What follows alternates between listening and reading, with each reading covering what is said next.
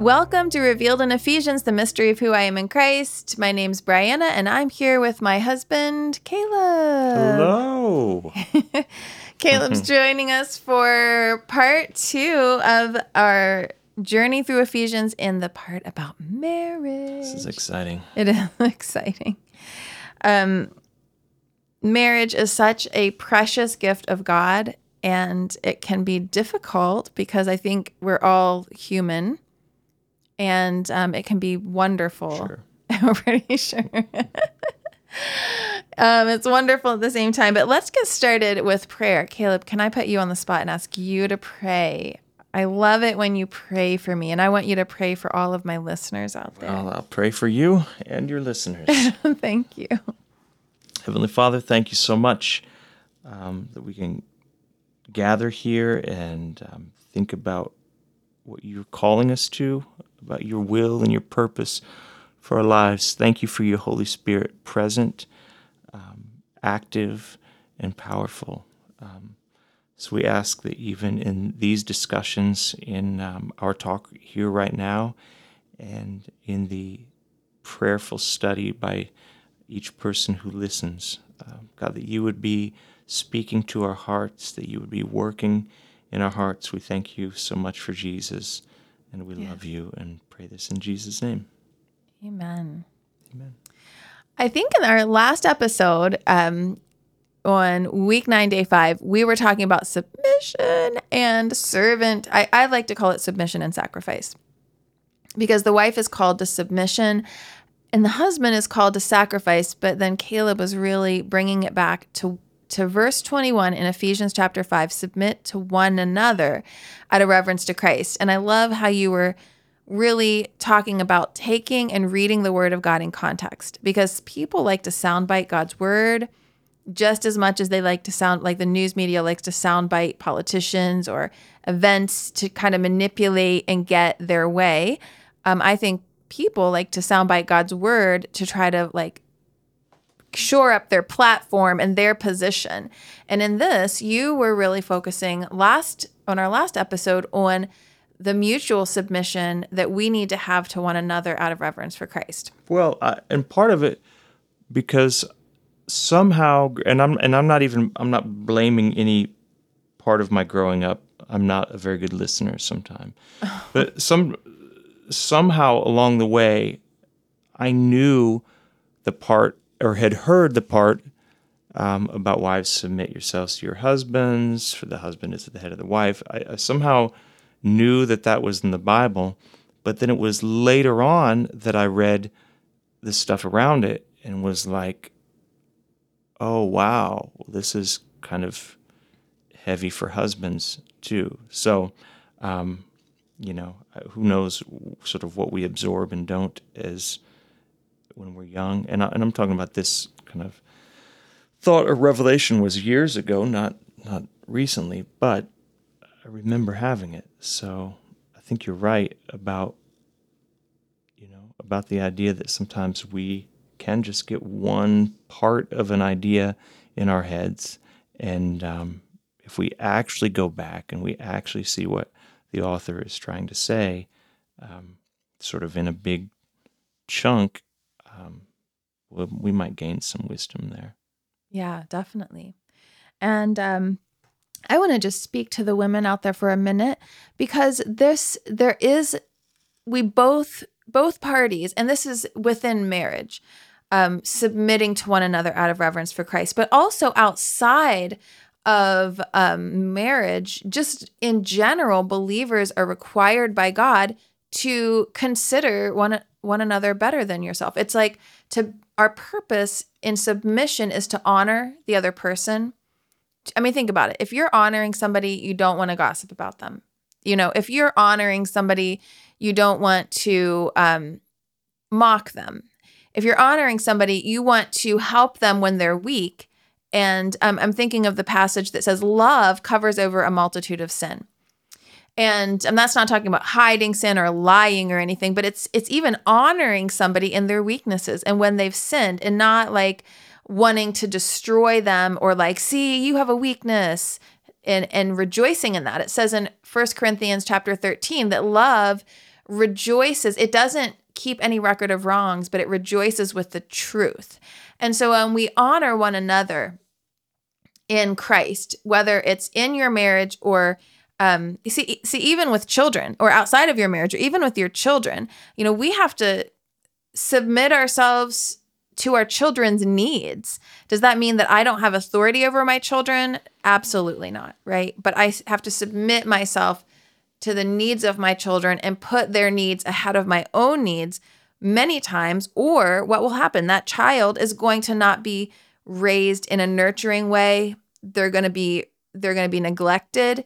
And and so what happens when people um, are to have that submissive attitude and that servant like attitude, other people can be injured because the goal of submission is to build other people up. And so in in marriage, I believe it's this mutual submission that builds each other up. And if only one party is doing their job, the other party is going to suffer. What do you think, Caleb? Um, well, I think you're brilliant. Absolutely. um, but I, I do think that that's something I've struggled with because when you when you're concerning yourself with someone else and their needs, then you start to worry that yours won't get met, um, and that that can just be. I think that's just human. I think that's just part of our sort of innate selfishness, I suppose. Um, so I think right. I think you alluded to this, but this Philippians two in your relationships with one another, have the same mindset as Christ, who, being in the very nature of God, did not consider a God, equality with God something to be used to his own advantage. Rather, he made himself nothing by taking on the nature of a servant, being made in human likeness. Um, and being found in appearance as a man, he humbled himself by becoming obedient to death, even death on a cross. So, um, the the thing I do love about Jesus is even though the things he's asking us to seem really, really hard sometimes, he never asks us to do something that he hasn't already done himself or he's not willing to do himself. So it's not, you know, this isn't some sort of like king sitting in his castle ordering his army go out and die for me, defend, you know, this is Jesus goes ahead and says, here's how it's done, and then invites us to follow him. So I think when our focus then is on maybe I'm sacrificing in a way um, that my spouse or who, you know, whatever relationship, um, you know, this can be a church or whatever, but we're talking about marriage right now. Um, so I'm sacrificing and they're not then maybe uh, I need to sort of reorient my perspective a little bit and um, begin to meditate on on the on what Christ has done for me, and then maybe out of gratitude be responsive to that that that Christ gave me something I didn't deserve. Um, and I, I, guess I keep coming back to this just because just because we're like this because we're we can get really caught up on what we deserve or keeping a tally or a ledger. Um, and the reality is that we, we none of us deserve Christ's love or His grace.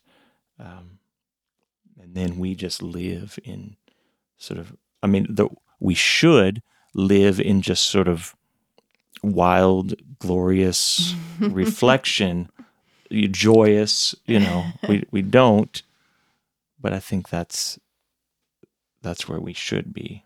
Yeah.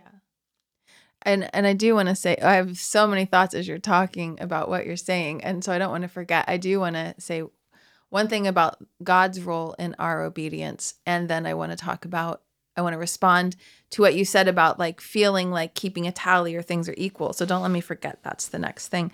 The first thing is that God does not call us to do anything out of our own strength is that he, Jesus said to his disciples, I have to go so that the Holy Spirit can come. And it's better that Jesus is in bodily form in heaven at the right hand of the Father so the Holy Spirit could come and live inside of each of us.